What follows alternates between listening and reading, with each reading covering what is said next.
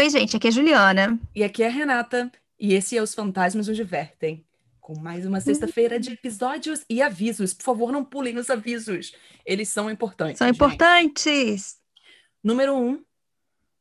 Estamos já recebendo as histórias para o concurso de Halloween. Sim, continuaremos com a prática do ano passado para essa, porque a gente viu que foi um sucesso. Vocês gostaram, se divertiram. Ah, já recebemos contos, hein? E já recebemos, sim. Ó, não esqueçam que são histórias originais que tem que assustar mesmo, dar aquele medinho, tem que ser história de terror. Uma página, mas a gente olha para o lado um pouco se você mandar duas páginas, entende? A gente, a gente deixa. No mínimo, Exato. fonte 10. Não pode ser menor do que isso. Mais alguma coisa? Exato. Sim, o segundo recado é que, novamente, em agosto estaremos de férias, porém voltamos em setembro, outubro, novembro, dezembro e por aí vai. Então vai ser só um mêsinho para a gente poder descansar. No caso de descansar, de gravar e de, de botar episódio no ar, porque gravar e editar a gente vai continuar fazendo. Exatamente. Mas vocês entenderam. É, exato. Era, era um tempo que a gente estava precisando aí, só que aconteceram muitos problemas e a gente, epa, vamos ter que usar esse mês. Vamos pois ter. é. Foi isso. É a vida. É. Mas tá tudo ok. E aí E, tá Renata? tudo ok, né? Mas tá tudo ok mesmo. Ok, ok, nunca tá, né? Hum. Mas Qual o tema Tá. de hoje? Me conte. o tema de hoje é pontes. Ah, É... Aí, assim, é... para o pessoal que é da nossa idade, vai lembrar da ponte do Rico e Caio do Faustão, entendeu? Não sei, cada um pensa numa ponte aí diferente. Eu, eu penso em Ponte de Terabithia. Ó, Hum. eu gostava desse filme. É com o nosso menininho Josh Hutcherson. E quando eu falo menininho, E com a gente, menina. é- e a menininha é a, a nossa querida Carrie Diaries. Isso, que eu não consigo lembrar o nome dela, nunca. É, eu esqueci o nome dela. E o nome dela não é muito difícil, sabe? É Ana, Ana Sofia alguma coisa, não é isso? É, é Ana Sofia. É, é, o sobrenome dela eu esqueci agora. Ana Sofia Rob. Rob. Ana Sofia Rob. Ah, Rob. É. Exato. Ai, que engraçado. Bom, o tema de hoje é ponte e, e é isso, Renata. Você tem alguma coisa mais a falar sobre pontes, além da ponte para terapia? Isso. Não, é não só isso mesmo. Ah, Eu sei que as suas são histórias. A minha ponte é, é, assim real. Ah, tá. Então, eu tenho duas histórias. Vamos lá? Vamos começar. Hum. Se você ficar preso na ponte Briarwood, fique no seu carro. E é do nosso grande amigo Color Blindness, porque eu acho que ele já esteve aqui muitas vezes. Grande amigo. Grande amigo, grande amigo, eu nunca, nunca vi. Estávamos voltando para casa de um jantar de Natal. Um jantar que eu nem queria ir. Mas você faz um monte de coisas malucas quando está em um novo relacionamento. A família. Renata já riu aí alto. Tipo, não. Ai, meu Deus. Me identifico, desculpa. Ai, você se identificou? Tá bom. A família da minha namorada Marcy mora no interior do estado. E não havia mais de seis meses por causa da pandemia. Então, com as férias nos dando bastante tempo para quarentena, só para ficar super seguro, ela torceu meu braço para visitá-la. Honestamente, o fato de termos conseguido superar toda a loucura que 2020 nos proporcionou, eu só estava feliz de não termos terminado.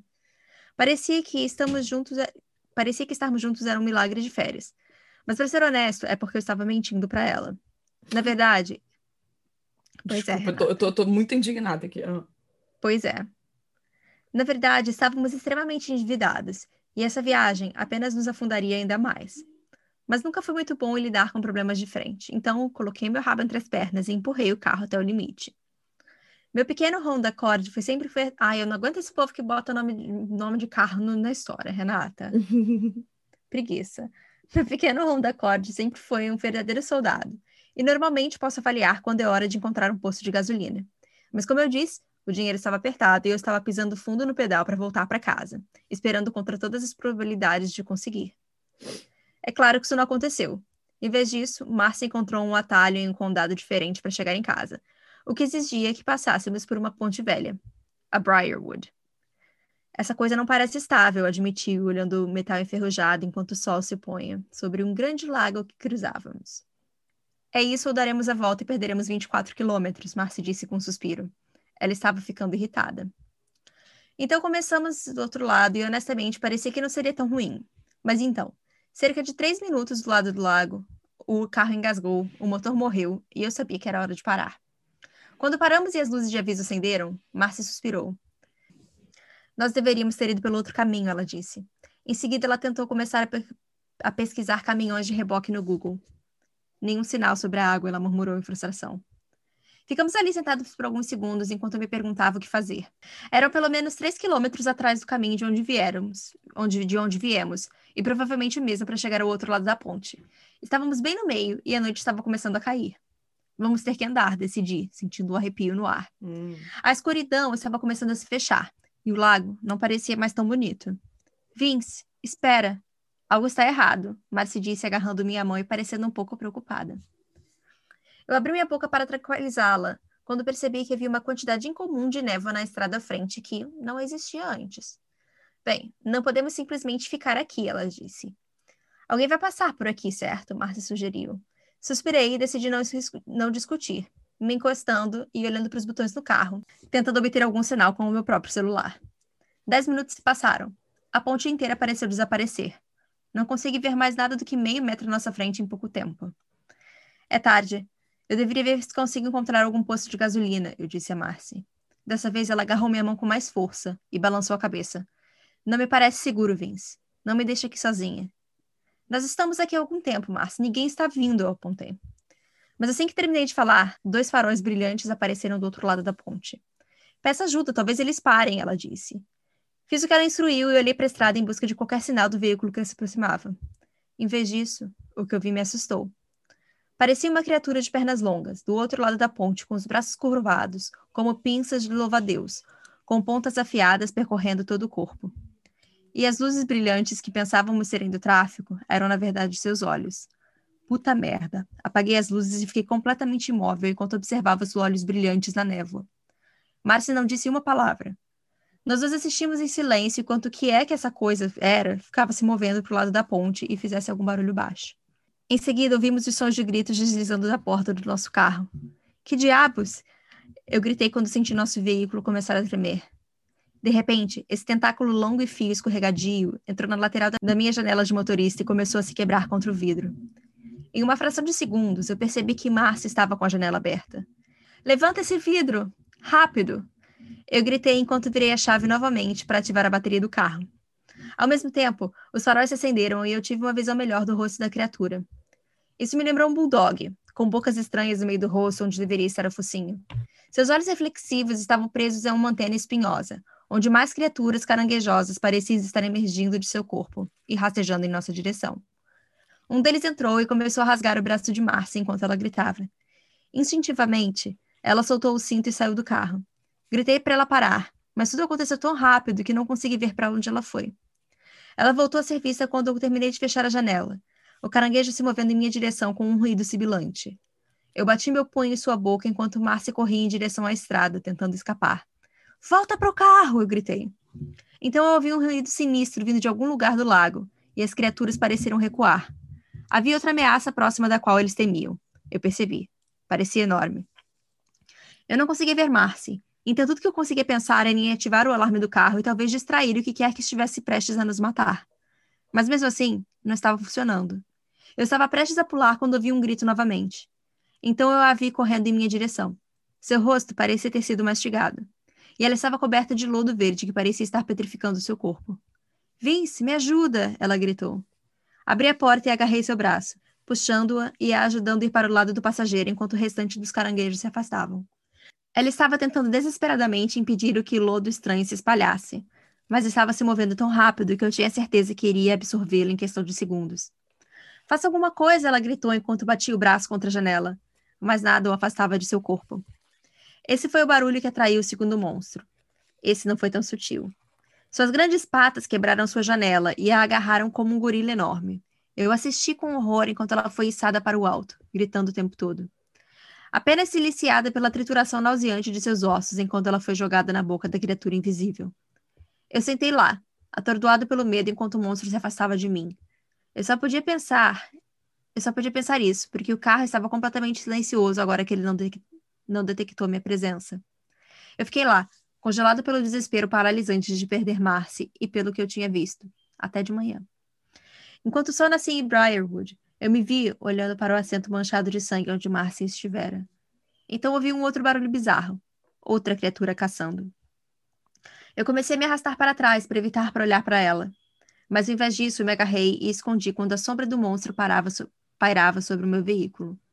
Eu poderia sentir o cheiro de seu hálito pútrido. Então, de repente, tudo acabou. Eu me agarrei ao lado da porta, fiz uma oração a Deus. Se houvesse alguém lá fora cuidando de mim, eu implorei para ele me manter seguro. Então, eu vi a íris roxa brilhante de uma criatura escamosa e ouvi o seu rugido berrante. Pedaços de sangue e pele grudaram no meu corpo, resquícios dos monstros de sua última refeição. Uma mistura de um perfume familiar me trouxe de volta à realidade, e era essa mesma besta que matou Marcy. Eu só consegui pensar em uma coisa para fazer: abri a porta e pulei na água. Para ser honesto, não tenho certeza do que aconteceu depois. Acho que minha cabeça deve ter batido em uma pedra porque fiquei inconsciente. Quando eu acordei, eu estava na costa e a quilômetros de distância da ponte. Eu ainda podia sentir o cheiro de massa em mim, de onde a criatura havia descartado seus intestinos como comida solta. Eu andei por quilômetros. Não parecia ver ninguém à vista. Por fim, encontrei uma lanchonete ao lado da estrada e fiz sinal para pedir ajuda. Quando contei a minha experiência à garçonete, ela não pareceu surpresa. Você tem sorte de ter conseguido atravessar. Há um motivo para essa ponte estar fechada, ela me disse. Tive sorte por ela, pelo menos ter acreditado em mim. Mas enquanto me sento aqui e vejo passar lentamente o tempo, eu acho que percebi que ela será a única. Eu sobrevivi, mas duvido que alguém por aí pense que eu não fui o assassino de Marcy. Não há nenhuma evidência para sugerir o contrário. É por isso que vou fazer uma última compra tola. Um carro alugado. Eu vou atravessar aquela ponte novamente. Talvez eu consiga e talvez não mas de qualquer forma, eu vou sentir que encontrei uma maneira de provar a verdade. É, Ai, que burro. Ah, sempre, né, Renata? Senão não existiriam histórias. É... hum. Tá, agora a Renata vai contar a história dela e eu deixo a minha outra, então, por último, pra gente né, ter um. Vamos alternar, para não contar duas histórias seguidas. Tudo bem. É, a minha história, na verdade, eu vou falar um pouco sobre a lenda estadunidense da Cry Baby Bridge, que eu vou explicar o nome em breve. Mas é que preciso dizer que essa não é uma lenda de uma ponte em especial. Não, não. Cry Baby Bridge é o nome dado para certas pontes que possuem uma história diferente... diferenciada, onde o som de um bebê chorando pode ser escutado de vez em quando. Não significa que você vai chegar em uma dessas pontes e rapidamente vai ouvir um neném abrindo o berreiro. É aquela coisa passageira, assustadora, e que talvez se você tiver destinado a presenciar, você vai. Se chama Cry Baby Bridge por conta disso. É a ponte do bebê que chora. Eu prefiro que seja ponte do bebê que chora do que ponte do bebê chorão, porque parece chorão, tá de... é. é. parece estar tá desdenhando um pouco do choro da criança, uhum. essas coisas. E o que essa lenda conta? Que uma mãe jogou seu neném de uma ponte e depois de sentir uma culpa enorme, ficar com peso na consciência e se sentir mal pelo ato cometido, ela acaba se matando também. Por conta disso, ela agora fica vagando pelo rio enquanto chora procurando por seu filho, levando Cry Baby Bridge a ficar também como ponte do choro. Tudo vai depender da situação, né? A tradução é algo bem particular do que se está uhum. falando, e eu realmente não quis usar a palavra choramingar, porque ficaria feio aqui, tipo, ponte do choramingo, sabe? Hum, não sei não, também parece que tá desdenhando o choramingo, ex sabe? Exa novamente, por conta disso. Poderia ser ponte da lamentação, mas eu sinto que foge já um, um pouco do, é. do, do foco. Então, basicamente, as Crybaby Bridges são lendas pertencentes a dois estados em particular, Texas e Ohio, tendo relatos ocasionais em alguns outros, como Kentucky e Maryland. Só que, tem um só aqui aqui, especialistas em folclore meio que colocaram em xeque essa lenda urbana, porque ela começou a ser disseminada com força em fóruns online lá por 1999. Mas é aquilo. Tem gente que jura de pé juntinho que já escutou o choro de um bebê com frequência em certas pontes, e que o importante que alguns mencionam sobre a tradição, né, é de buzinar quando passam por uma dessas pontes para abafar o som do choro. Eu encontrei na internet o trabalho de 2018 que a aluna Sierra McElprang, da Universidade do Estado de Utah, fez sobre uma Cry Baby Bridge, porque ela estava estudando folclore e usou o relato de uma amiga chamada Rihanna Tucker. Não, gente, não se escreve como a cantora, tá? Totalmente diferente. Tem um Y, tem um E, não é igual. Ela descobriu sobre essa história porque um dia ela e vários colegas estavam conversando sobre eventos sobrenaturais e sonhos estranhos que tiveram, e a Rihanna compartilhou a história dela. Eu vou ler agora como se fosse a Rihanna, porque foi uma transcrição do relato. Então, eu cresci na área de Tremonton e existem diversas pequenas cidades nos arredores, e uma delas é a Bear River City. E lá, eles têm essa ponte bem antiga, e ela costumava funcionar. As pessoas atravessavam por ela, mas estava ficando tão velha que assim, você ainda pode andar nela, sabe? Mas se você olhar para baixo, há buracos, porque é tão velha, é como tão velha que eles bloqueiam para você não poder dirigir sobre ela. Mas você pode saltar sobre o trilho e caminhar sobre ela. Eu quero dizer, antes de continuar a história, que ela usava tanto tipo, tipo, tipo, tipo, tipo, a cada Ai. frase tinha um tipo, que eu falei, não, eu tô surtando aqui com tanto like, like, like, like. Minha mãe, like. eu te contei isso que, sei lá, uma vez, a primeira vez que eu falei um tipo em uma frase, minha mãe falou, tipo o quê? Não fala isso, se você não souber um adjetivo. E desde então eu nunca mais falo quando eu sempre penso antes. Eu fico, nossa, tá bom. Não. Eu, eu, falo tipo, mas assim, ele é tipo assim, contido, sabe? Uhum. É, não, às vezes não tem como a gente evitar, sabe? Mas é uma coisa que eu me policio muito, muito. Por causa disso, por causa da minha mãe. Não, mas essa história toda aqui, eu tava, ah, não, não, não. Sério, gente, a uhum. cada frase, é, toda coisa que eu falo, chamavam de tipo. Aí no colégio, tipo. Eu, não, parou, bonita. Continuando. E eu lembro que todo mundo gostava de falar sobre essa ponte e todos a chamavam de Cry Baby Bridge. E então, no colégio, eu fiz um projeto folclórico e eu e minha amiga escolhemos a Cry Baby Bridge porque estávamos muito interessadas nela. Então, ela foi lá com outra amiga e essa foi a primeira vez que ela foi na ponte. E as pessoas gostam de atravessar a ponte à noite só porque é assustador. E a história é assim: havia uma mulher.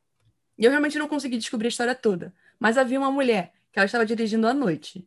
E ou ela foi possuída, ou ficou enjoada dos seus filhos, ou algo assim, mas ela parou na ponte e jogou seus filhos por cima da ponte e depois pulou sozinha e se afogou e morreu. A outra versão que eu vi é como se ela fosse possuída e depois dirigisse o carro para fora da ponte, matando a si mesma e aos filhos. Então, a história continua. Se você for nela e buzinar três vezes, você pode ouvir as crianças chorando mas não me lembro se você tem que buzinar ou piscar os faróis e depois o escuta chorando. É um dos dois. Então, ela foi lá com outro de seus amigos. E foi a primeira vez que ela foi lá. E eles foram à meia-noite de uma noite fria. Então, eles buzinaram três vezes e nada. Eles fizeram lá o lance dos faróis e nada. E eles ficaram tipo, tanto faz. Então, eles decidiram que iriam sair do carro e atravessar a ponte. Então, deixaram as luzes do carro acesas para que pudessem ver para onde estavam indo, porque há buracos na ponte. E ela é velha e frágil. E eles andam pela ponte até o meio e eles simplesmente sentem muito frio.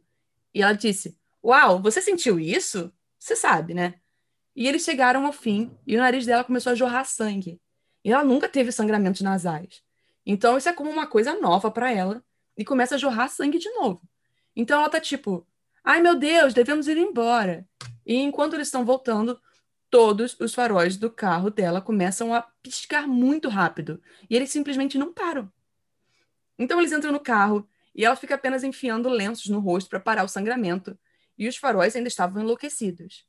E ela desligou o carro e ligou de novo e elas ainda piscavam lá, a luzes. Então ela foi para casa e os faróis ainda estavam piscando e ela teve que dizer ao pai e ele ficou: Eu não sei o que aconteceu ou o que você fez, mas é como se tivesse um fusível com curto ou como se estivesse faltando um. E ele consertou para ela. Mas sempre que ela faz curvas fechadas, elas gostam de ficar piscando. Então, assim, parece que arruinou seus faróis para sempre. E então, eu e ela saímos algumas outras vezes, mas nada nunca aconteceu com a gente. Foi só assim, aquela vez com ela. Mas era sempre muito assustador, e nós apenas sentíamos uma vibração estranha.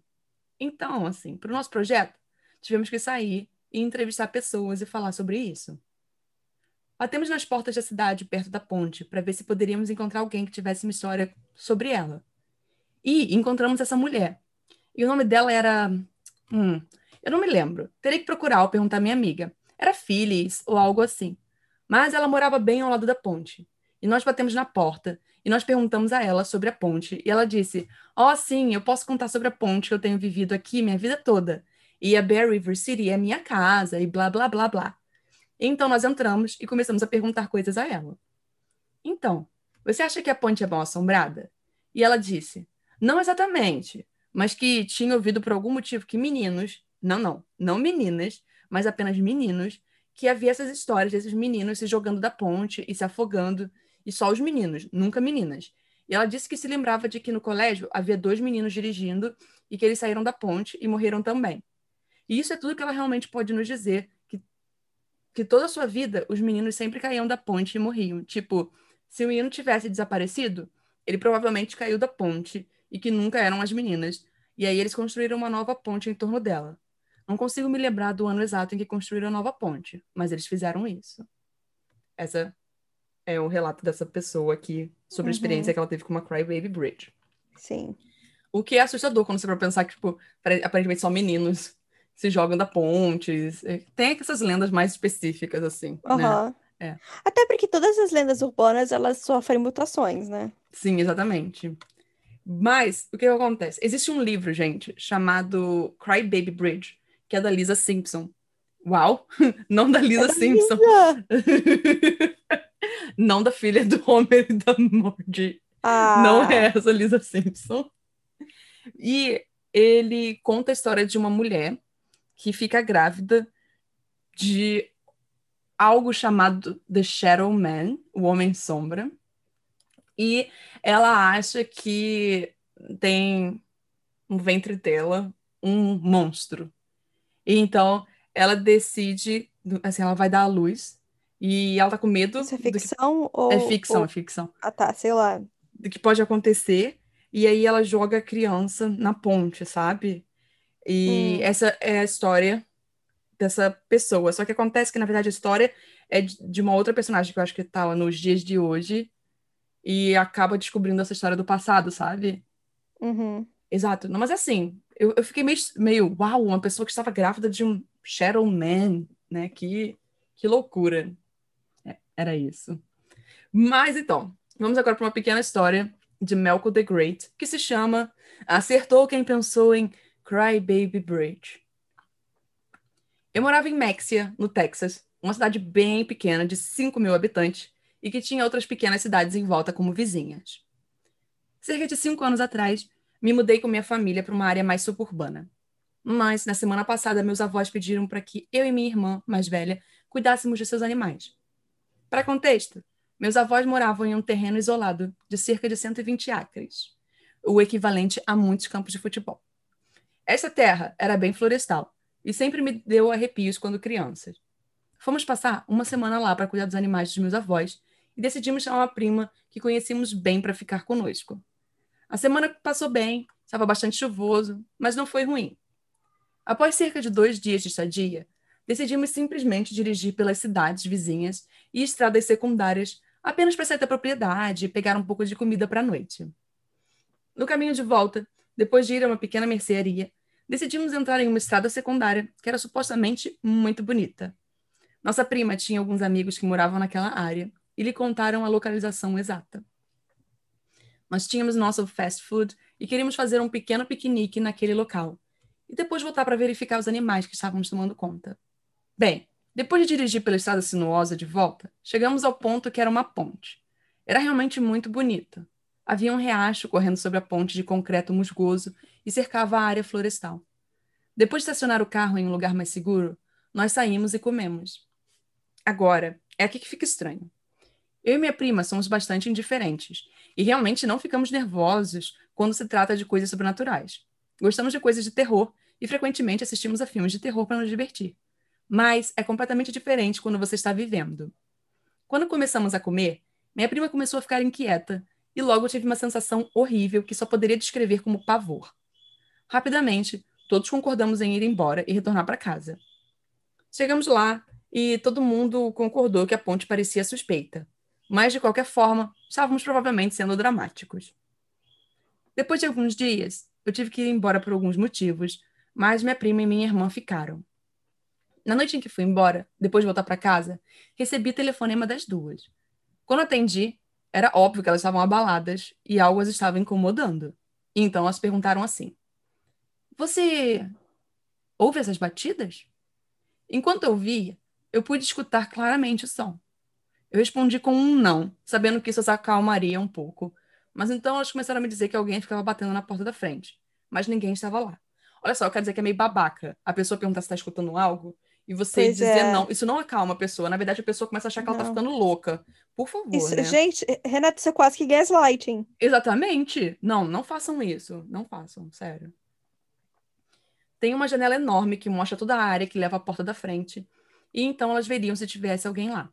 Mas é extremamente improvável se tivesse alguém lá. Simplesmente porque leva 20 minutos dirigindo por estradas secundárias para encontrar a casa escondida.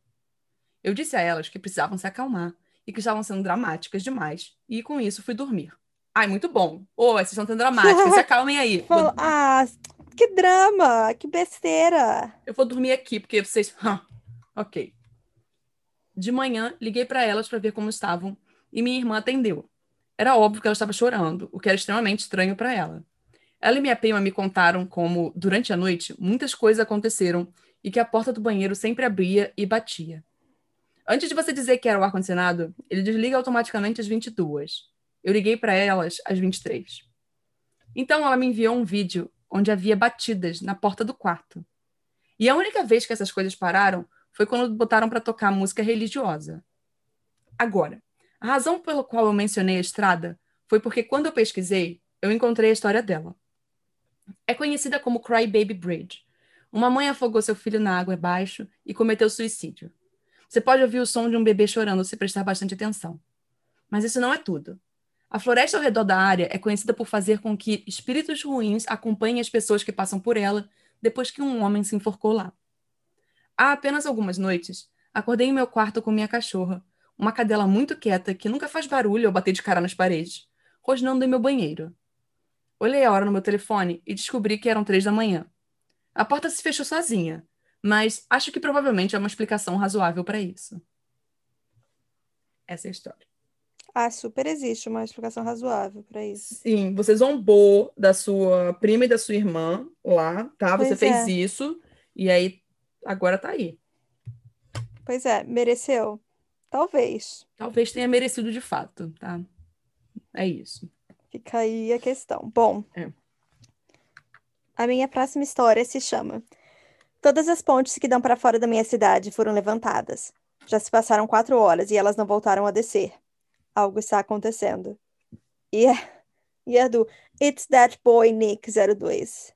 It's the boy! É, é, mas é porque eu tô falando isso porque é D-A-T, o that, e Uhum. o boy é B-O-I. Então, eu, eu- suspeitava É. que era exatamente por isso. Por isso que eu It's the boy! Nick. Exato. Bom, vamos lá. Não sei se isso chegou às estações de notícias da cidade próxima, ou se eles conseguiram manter a história em segredo, como disseram. Hoje é dia 19 de agosto de 2020. Eu, minha esposa e meu filho de 4 anos moramos em um dos prédios de apartamentos mais proeminentes daqui. Estamos no trigésimo andar. Ai, Ah, desculpa. proeminentes, eu sei, Renata, eu também Ai. pensei a mesma coisa. Falei, ai, que nojo. Tá bom, então. Não, não, não, não, não, proeminente. Ah, tá bom. Enfia, enfia a proeminência no Ah, cu. Vai. ah. Tá, Desnecessário pra história, desculpa, isso não acrescenta em nada. Não sei, Renata, vai que Será? acrescenta. Hum, veremos. Será? Ah. Fica aí. Você diz que não gosta de pessoas que botam o carro. Eu não tenho problema, a não ser que você fale que estava dirigindo meu Audi, isso, isso, aquilo, sabe? Eu fico, ah, tá bom então. Ai, ai, eu tenho muita preguiça. Estamos no trigésimo andar e podemos ter uma visão boa das pontes e ruas abaixo. Eram cerca de nove da manhã e notei a primeira ponte subir. Não pensei muito sobre isso, para ser sincero. Os barcos sempre passam por baixo da ponte, por isso não presto atenção na maior parte do tempo. Depois de cerca de uma hora, eu ainda notei a ponte erguida. Estranho. Mas novamente, eu não estava focado nela. Eles poderiam ter levantado mais uma vez sem eu saber. Nosso filho adora ficar na varanda e fazer suas esculturas de Lego lá fora. Nos certificamos de que a varanda era segura para ele apreciar e brincar. Apreciar a vista e brincar. Eu principalmente observo atrás da porta de correr, enquanto minha esposa nos faz o café da manhã todas as manhãs. Lembro que por volta das 11 horas, meu filho bateu na porta de correr, indicando que estava cansado e entediado. Quando eu deixei entrar, perguntei o que ele construiu e ele me disse. E ele me disse que viu um caminhão militar legal cruzando a ponte. Quando eu perguntei se ele poderia apontar para onde ele viu esse caminhão militar, ele apontou para outra ponte, que acabara de ser erguida. Nenhum carro militar. Do meu ponto de vista, eu poderia ver até o tráfego aumentando do outro lado da ponte. Embora algumas pessoas estivessem fora de seus carros, notei algumas luzes da polícia cobrindo a entrada da ponte. que foi quando as coisas começaram a ficar estranhas. Perguntei à minha esposa se ela tinha ouvido alguma coisa de sua melhor amiga essa manhã, mas sem sucesso. Sua melhor amiga mora perto de uma das pontes, e ela e minha esposa vão constantemente ao café na parte inferior do nosso prédio. Quando perguntei se eles ainda estavam se encontrando na cafeteria, ela apenas respondeu: Não sei, ela não respondeu as minhas mensagens. A última mensagem dela foi às nove da manhã. Naquele momento, resolvi contar a ela o que nosso filho viu. A conclusão dela foi de que nosso filho provavelmente estava apenas brincando e viu um caminhão grande ou algo assim e disse que era um caminhão do exército. Ela me deu um café e apenas me disse para sentar e relaxar. Na época, pensei que estava exagerando, quer dizer, podia ser uma coincidência? Talvez o garoto tenha associado isso com alguma coisa errada. Mesmo assim, não desisti da teoria. Mudei para o noticiário local e assisti um pouco. Eu quero dizer Nada. que eu tô muito feliz por esse pai. Que ele simplesmente leva em consideração o que o filho dele tá O que o filho- falando, ele sabe? acreditou no ele filho, acredi- pois é. Exatamente. Não, é só isso. É. Mudei para o noticiário local e assisti um pouco. Nada. Exceto música, clima e casos de polícia em andamento estavam sendo transmitidos. Decidi sair na varanda e tomar um pouco de ar fresco para me refrescar. Quando saí, olhei para as pontes e, para minha surpresa, ambas ainda estavam erguidas. Eu olhei para a rua e vi que as estradas estavam mais vazias que o normal. Contei até um minuto e observei todos os carros que surgiam. Quer dizer, aqui é o centro. Onde estão todos os carros? Nenhum passou por um minuto inteiro. Enquanto eu estava pensando em uma solução, minha esposa veio se juntar a mim. Comecei a apontar para a ponte do outro lado, mostrando a ela os carros de polícia na frente dela, impedindo o enorme acúmulo de tráfego. Ela concordou que era estranho, mas que algo poderia ter acontecido, com as pontes. Nosso filho se juntou a nós e começou a brincar com seus legos novamente, enquanto olhava para a paisagem. Conversei com minha esposa e perguntei se a amiga dela alguma vez as respondeu, mas para nenhuma surpresa, ela não respondeu.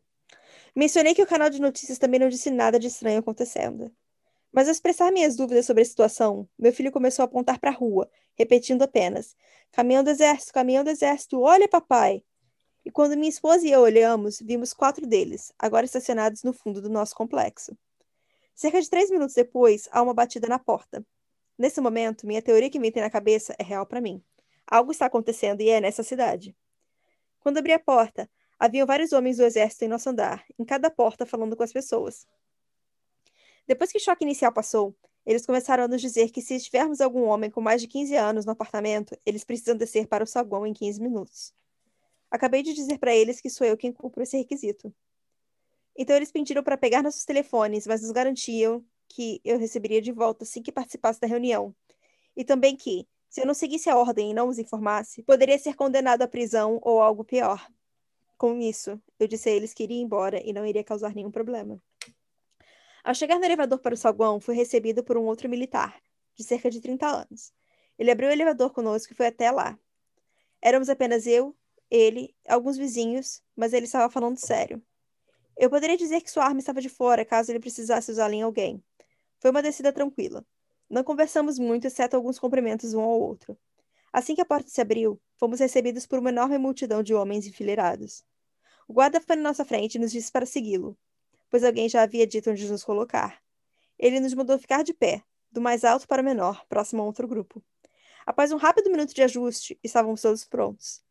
Eu, sendo mais alto do grupo, estava no final da linha, e ele ficou ao meu lado olhando para frente. Estávamos todos de frente para a entrada principal quando outro caminhão do exército entrou. Um homem saiu do caminhão. Ele foi escoltado por outros três homens com armas carregadas enquanto ele caminhava. Um dos soldados lhe entregou o microfone. Ele nos examinou lentamente. Suas primeiras palavras foram que o bloco oriental estava protegido e acabado. Ele disse seu nome e falou que queria acabar com isso o mais rápido possível para podermos voltar às nossas vidas normais. Então ele começou a nos dizer que seus homens estavam presentes na cidade. Ele disse que é de um grupo terrorista e como eles poderiam se implementar dentro de um grupo ou mesmo da nossa sociedade. Eles haviam recebido informações de seus superiores de que um grupo terrorista planejou algo que deveria acontecer hoje. Comecei a olhar em volta na direção dos meus vizinhos, olhando para eles. O homem então afirmou que ele reduziu esse prédio e outros dois, e que eles estão morando aqui há cerca de cinco meses, se implementando na nossa sociedade. Em seguida, ele afirmou que eram sete. Cada um dos terroristas sabem quem são e sabe qual é o seu trabalho. Ele não quer que isso dure mais do que três horas devido à mídia, mas se precisar ficar mais tempo, ficará, terá que nos segurar por ali. Na minha cabeça, as coisas começaram a se encaixar. Várias pessoas se mudaram em seis meses, quero dizer, até mesmo os nossos amigos se mudaram para cá não há muito tempo. Como diabo eles vão restringir a isso? Nessa hora, eu estava paranoico. Se ele disser que isso é verdade, eu conheço várias pessoas que podem ser suspeitas. O que dizer ao grupo que tem telefones internos e está começando a começar o seu plano mais cedo? Preciso sair daqui, tirar minha esposa e meu filho. Mas como? Tem tantos soldados do exército aqui que eu nem consigo pensar no que fazer.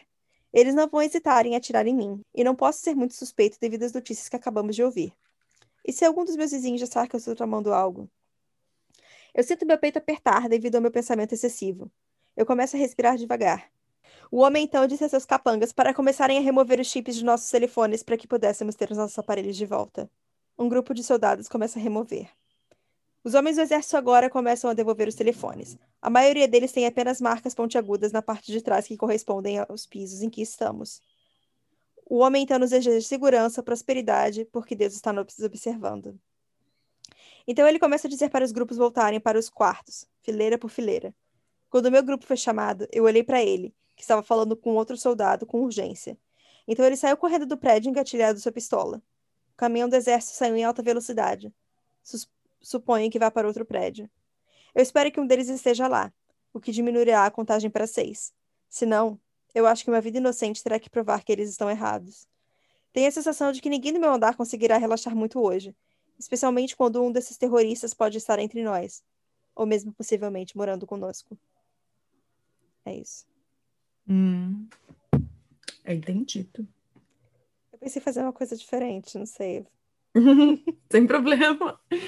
Ai, que loucura. Não, e o pior é que eu tava pensando já, naquele momento, Juliana, gente, vocês sabem, não gosta de distopia, mas para mim eu tava chegando a esse ponto. Não, você acha, Renata, você acha que eu ia pra uma distopia? Hum, ok, né? É. Não. Ai. Então é isso, gente. Esperamos que vocês tenham gostado do episódio. Se vocês já passaram por alguma ponte, ou se existe uma lenda de ponte estranha na cidade de vocês, no estado de vocês, mandem pra gente, que a gente conta também nos fantasmas divertem, uhum. gmail.com. Manda lá pra gente. Por favor. Tá bom, gente. É isso. Até a tchau, próxima. Tchau. Tchau. Bu!